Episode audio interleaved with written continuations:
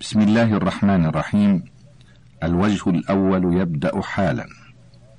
من المقررات الدراسية للمعاهد العلمية بجامعة الإمام محمد بن سعود الإسلامية نقدم كتاب التعليق المختصر المفيد على كتاب التوحيد لشيخ الإسلام محمد بن عبد الوهاب رحمه الله. والكتاب مقرر على الصف الأول المتوسط وفق المنهج الجديد المطبق من بداية العام الدراسي سبعة وتسعين ثمانية وتسعين وألف وثلاثمائة هجرية. تأليف الدكتور صالح بن فوزان آل فوزان الطبعة الخامسة. يقرأ الكتاب عليكم دكتور محمد حسين أبو الفتوح.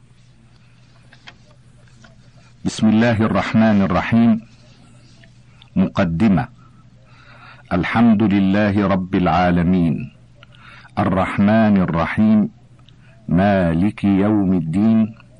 والحمد لله الذي خلق السماوات والأرض وجعل الظلمات والنور. ثم الذين كفروا بربهم يعدلون. وأشهد أن لا إله إلا الله وحده لا شريك له في عبادته كما أنه لا شريك له في ربوبيته. وأشهد أن محمدا عبده ورسوله بلغ الرسالة وأدى الأمانة ونصح الأمة وجاهد في الله حق جهاده. فصلى الله وسلم وبارك عليه وعلى آله وصحابته أجمعين. وبعد فهذا تعليق موجز على كتاب التوحيد الذي ألفه شيخ الإسلام المجدد الشيخ محمد بن عبد الوهاب أجزل الله له الأجر والثواب وجزاه عن الإسلام والمسلمين خيرا. وهذا التعليق تحريت فيه أن يكون ملائما لمستوى طلبة المرحلة المتوسطة في المعاهد العلمية. وقد اختصرته من شروح هذا الكتاب المطولة والمختصرة.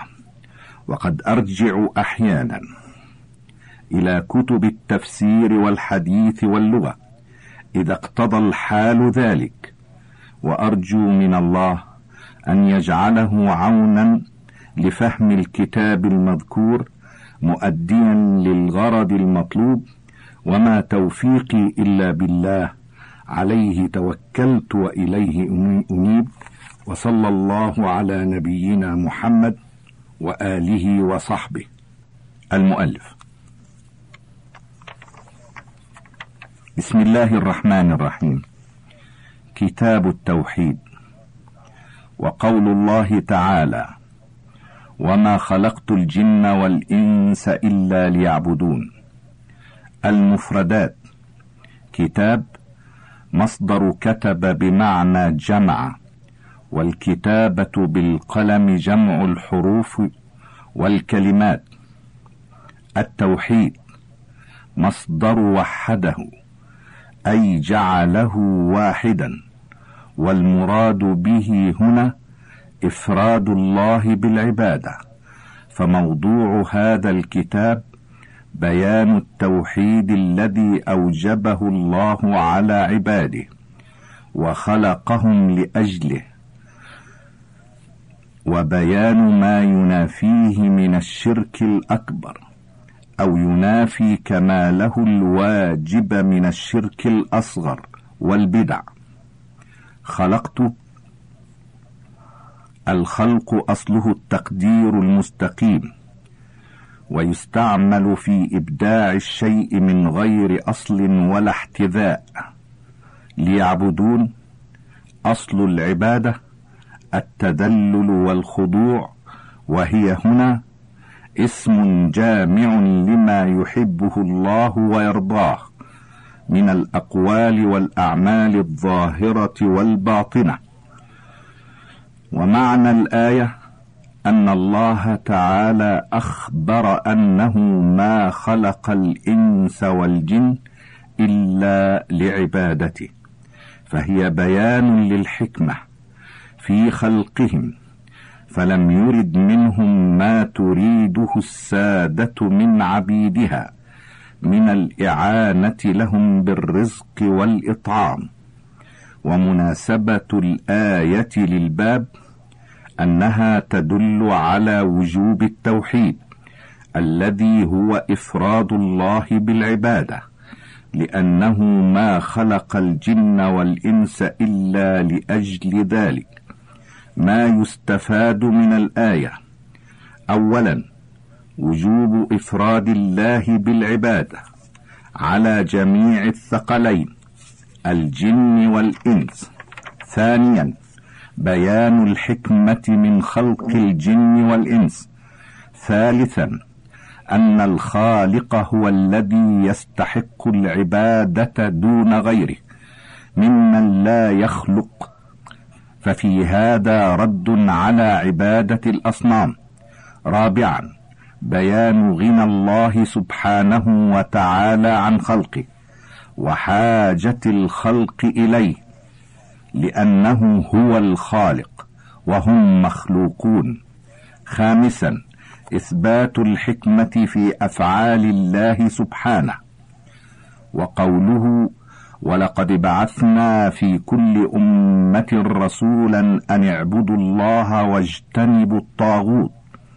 المفردات بعثنا أصل البعث إثارة الشيء وتوجيهه. يقال بعثه أرسله وأوصله. كل أمة كل طائفة وقرن وجيل من الناس. رسولا الرسول من أوحي إليه بشرع وأمر بتبليغه. اعبدوا الله أفردوه بالعبادة واجتنبوا اتركوا وفارقوا. الطاغوت مشتق من الطغيان وهو مجاوزة الحد فكل من تعدى حده بأي نوع من الطغيان فهو طاغوت. ومعنى الآية اجمالا أن الله سبحانه يخبر أنه أرسل في كل طائفة وقرن من الناس رسولا يدعوهم إلى عبادة الله وحده وترك عبادة ما سواه فلم يزل يرسل الرسل إلى الناس بذلك منذ حدث الشرك. في بني آدم في عهد نوح إلى أن ختمه بمحمد صلى الله عليه وسلم. مناسبة الآية للباب أن فيها بيان أن الدعوة إلى التوحيد والنهي عن الشرك هي مهمة جميع الرسل. ما يستفاد من الآية؟ اولا أن الحكمة في إرسال الرسل هي الدعوة إلى التوحيد والنهي عن الشرك. ثانيا أن دين الأنبياء واحد وهو إخلاص العبادة لله وإن اختلفت شرائعهم. ثالثا أن الرسالة عمت كل الأمم. وقامت الحجة على كل العباد.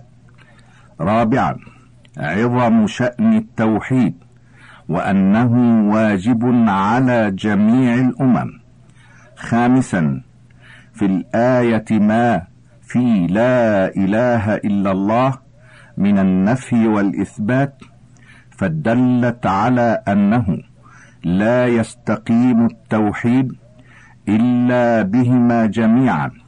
وأن النفي المحض ليس بتوحيد والإثبات المحض ليس بتوحيد وقوله وقضى ربك ألا تعبدوا إلا إياه وبالوالدين إحسانا الآية. المفردات قضى أمر ووصى والمراد بالقضاء هنا القضاء الشرعي الديني لا القضاء القدري الكوني. ربك الرب هو المالك المتصرف الذي ربى جميع العالمين بنعمته. أن حرف مصدري ونصب. لا تعبدوا إلا الله أي أن تعبدوه ولا تعبدوا غيره. وبالوالدين إحسانا. أي وقضى أن تحسنوا بالوالدين إحسانا كما قضى أن تعبدوه ولا تعبدوا غيره. ومعنى الآية إجمالا الإخبار أن الله سبحانه وتعالى أمر ووصى على ألسن رسله أن يعبد وحده دون ما سواه. وأن يحسن الولد إلى والديه إحسانا بالقول والفعل ولا يسيء إليهما لأنهما هما السبب في خروجه من العدم. إلى الوجود وهما اللذان قاما بتربيته في حال صغره وضعفه حتى قوي واشتد. ومناسبة الآية للباب أن التوحيد هو آكد الحقوق وأوجب الواجبات لأن الله بدأ به في الآية ولا يبتدأ إلا بالأهم فالأهم ما يستفاد من الآية. أولا أن التوحيد هو أول ما أمر الله به من الواجبات وهو أول الحقوق الواجبة على العبد. ثانيا في الآية ما في كلمة لا إله إلا الله من النفي والإثبات ففيه دليل على أن التوحيد لا يقوم إلا على النفي والإثبات. نفي العبادة عما سوى الله وإثباتها لله كما سبق.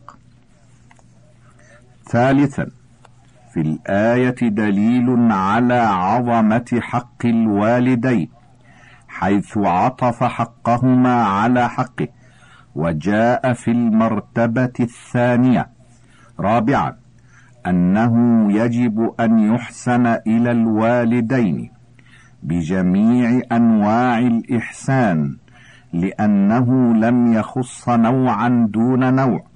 خامسا في الآية دليل على تحريم عقوق الوالدين وقوله واعبدوا الله ولا تشركوا به شيئا الآية. المفردات لا تشركوا الشرك تسوية غير الله بالله فيما هو من خصائص الله شيئا نكرة في سياق النفي فتعم الشرك كبيره وصغيره. معنى الآية يأمر الله سبحانه عباده بعبادته وحده. لا شريك له وينهاهم عن الشرك ولم يخص نوعا من أنواع العبادة.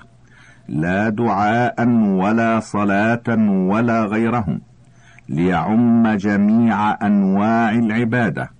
ولم يخص نوعا من أنواع الشرك ليعم النهي جميع أنواع الشرك. مناسبة الآية للباب أنها ابتدأت بالأمر بالتوحيد والنهي عن الشرك ففيها تفسير التوحيد بأنه عبادة الله وحده وترك الشرك. ما يستفاد من الآية اولا وجوب إفراد الله بالعبادة لأن الله أمر بذلك فهو آكد الواجبات. ثانيا تحريم الشرك لأن الله نهى عنه فهو أشد المحرمات. ثالثا أن اجتناب الشرك شرط في صحة العبادة لأن الله قرن الأمر بالعبادة بالنهي عن الشرك. رابعا أن الشرك حرام قليله وكثيره كبيره وصغيره لأن كلمة شيئا نكرة في سياق النهي فتعم كل ذلك. خامسا أنه لا يجوز أن يشرك مع الله أحد. في عبادته لا ملك ولا نبي ولا صالح ولا صنم لأن كلمة شيئا عامة. وقول الله تعالى قل تعالوا أتل ما حرم ربكم عليكم ألا تشركوا به شيئا. الآيات المفردات تعالوا هلموا وأقبلوا. اتلو أقصص عليكم وأخبركم. حرم الحرام الممنوع منه وهو ما يعاقب فاعله ويثاب تاركه. الآيات أي إلى آخر الآيات الثلاث من سورة الأنعام من قوله قل تعالوا. إلى قوله في ختام الآية الثالثة ذلكم وصاكم به لعلكم تتقون ومعنى الآيات اجمالا يأمر الله نبيه أن يقول لهؤلاء المشركين الذين عبدوا غير الله وحرموا ما رزقهم الله وقتلوا أولادهم فعلوا ذلك بآرائهم وتسويل الشيطان لهم. هلموا أقص عليكم ما حرم خالقكم ومالككم تحريما حقا لا تخرصا وظنا بل بوحي منه وأمر من عنده. وذلك فيما وصاكم به في هذه الوصايا العشر التي هي اولا وصاكم ألا تشركوا به شيئا وهذا نهي عن الشرك عموما فشمل كل مشرك به من أنواع المعبودات من دون الله وكل مشرك فيه من أنواع العبادة. ثانيا ووصاكم أن تحسنوا بالوالدين احسانا ببرهما وحفظهما وصيانتهما وطاعتهما في غير معصيته وترك الترفع عليهما. ثالثا وصاكم ألا تقتلوا أولادكم من إملاق أي لا تئدوا بناتكم ولا تقتلوا أبناءكم. خشية الفقر فإني رازقكم ورازقهم. فلستم ترزقونهم بل ولا ترزقون أنفسكم.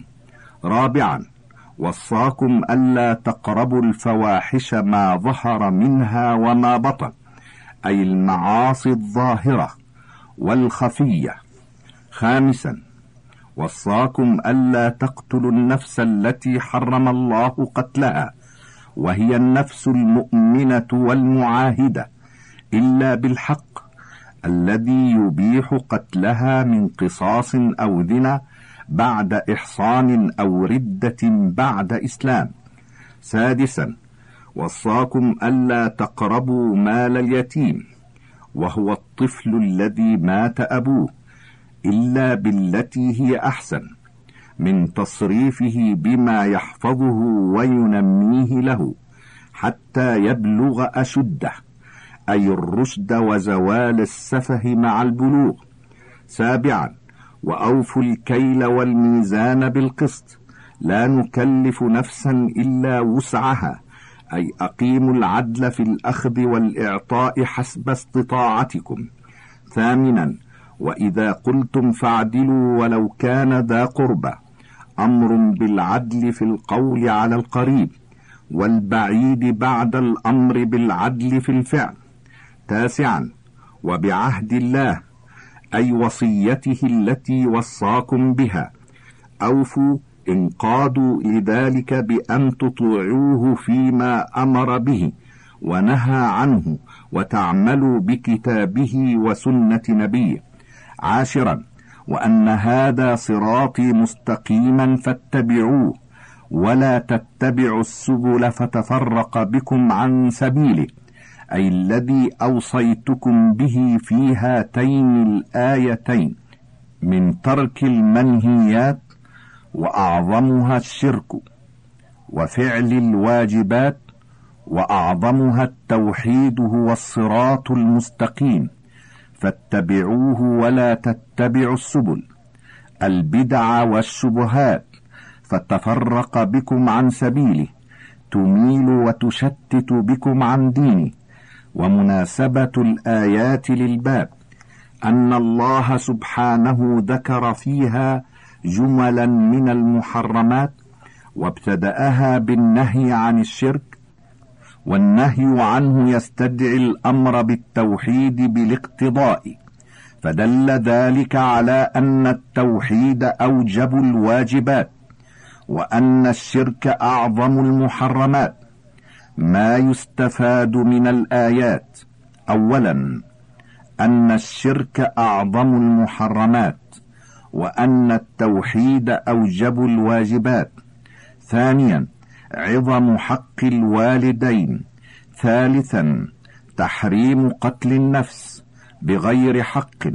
لا سيما إذا كان المقتول من ذوي القربى. رابعا تحريم أكل مال اليتيم ومشروعية العمل على إصلاحه. خامسا وجوب العدل في الأقوال والأفعال على القريب والبعيد. سادسا وجوب الوفاء بالعهد. سابعا وجوب اتباع دين الإسلام وترك ما عداه. ثامنا أن التحليل والتحريم حق لله. قال ابن مسعود رضي الله عنه من أراد أن ينظر إلى وصية محمد صلى الله عليه وسلم التي عليها خاتمه فليقرأ قوله تعالى قل تعالوا أتل ما حرم ربكم عليكم إلى قوله وأن هذا صراطي مستقيما فاتبعوه الآية. ابن مسعود هو عبد الله بن مسعود بن غافل بن حبيب الهذلي صحابي جليل من السابقين الأولين ومن كبار علماء الصحابة. لازم النبي صلى الله عليه وسلم توفي سنة اثنتين وثلاثين هجرية. والوصية الأمر المؤكد المقرر. والخاتم بفتح التاء وكسرها حلقة ذات فص من غيرها وختمت على الكتاب بمعنى طبعته ومعنى قول ابن مسعود هذا أن الرسول صلى الله عليه وسلم لو وصى لم يوصي إلا بما وصى به الله تعالى فإن الله قد وصى بما في هذه الآيات لأنه سبحانه قد ختم كل آية منها بقوله ذلكم وصاكم به وإنما قال ابن مسعود. ذلك لما قال ابن عباس رضي الله عنهما أن الرزية كل الرزية ما حال بيننا وبين أن يكتب لنا رسول الله صلى الله عليه وسلم وصيته. فذكرهم ابن مسعود رضي الله عنه أن عندهم من القرآن ما يكفيهم فإن النبي صلى الله عليه وسلم لو وصى لم يوص إلا بما في كتاب الله. مناسبة هذا الأثر للباب. بيان أن ما ذكر في هذه الآيات كما هو وصية الله فهو وصية رسوله صلى الله عليه وسلم لأن الرسول صلى الله عليه وسلم يوصي بما أوصى الله به ويستفاد منه. أولا أهمية هذه الوصايا العشر. ثانيا أن الرسول صلى الله عليه وسلم يوصي بما أوصى به الله فكل وصية لله فهي وصية لرسوله. ثالثا عمق علوم الصحابة ودقة فهمهم لكتاب الله. وعن معاذ بن جبل رضي الله عنه قال كنت رديف النبي صلى الله عليه وسلم على حمار فقال لي يا معاذ أتدري ما حق الله على العباد؟ وما حق العباد على الله؟ قلت الله ورسوله أعلم. قال حق الله على العباد أن يعبدوه ولا يشركوا به شيئا. وحق العباد على الله ألا يعذب من لا يشرك به شيئا. قلت يا رسول الله أفلا أبشر الناس؟ قال لا تبشرهم فيتكلوا. أخرجاه في الصحيحين. معاذ هو معاذ بن جبل بن عمرو بن أوس ابن كعب بن عمرو الخزرجي الأنصاري صحابي جليل مشهور من أعيان الصحابة وكان متبحرا في العلم والأحكام والقرآن شهد غزوة بدر وما بعدها. واستخلفه النبي صلى الله عليه وسلم على أهل مكة يوم الفتح يعلمهم دينهم ثم بعثه إلى اليمن قاضيا ومعلما مات في الشام سنة ثمان عشرة وله ثمانية وثلاثون عاما. المفردات رديف الرديف هو الذي تحمله خلفك. على ظهر الدابة. أتدري هل تعرف؟ حق الله ما يستحقه ويجعله متحتما على العباد. حق العباد على الله. ما كتبه على نفسه تفضلا منه وإحسانا. أبشر الناس أخبرهم بذلك ليسروا به. يتكل يعتمد على ذلك فيترك التنافس في الأعمال الصالحة. ومعنى الحديث اجمالا أن النبي صلى الله عليه وسلم أراد أن يبين وجوب التوحيد على العباد وفضله فألقى ذلك بصيغة الاستفهام ليكون أوقع في النفس.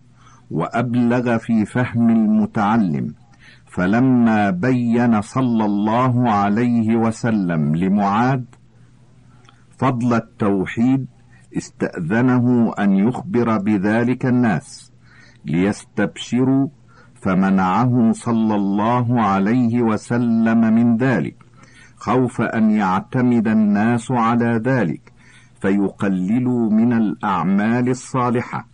مناسبة الحديث للباب أن فيه تفسير التوحيد بأنه عبادة الله وحده لا شريك له. ما يستفاد من الحديث؟ اولا فيه تواضع النبي صلى الله عليه وسلم حيث ركب الحمار وأردف عليه خلاف ما عليه أهل الكبر. ثانيا فيه جواز الإرداف على الدابة إذا كانت تطيق ذلك. ثالثا فيه التعليم بطريقة السؤال والجواب. رابعا فيه أن من سئل عما لا يعلم ينبغي له أن يقول الله أعلم. خامسا فيه معرفة حق الله على العباد وهو أن يعبدوه وحده لا شريك له. تاسعا فيه استحباب بشارة المسلم بما يسره.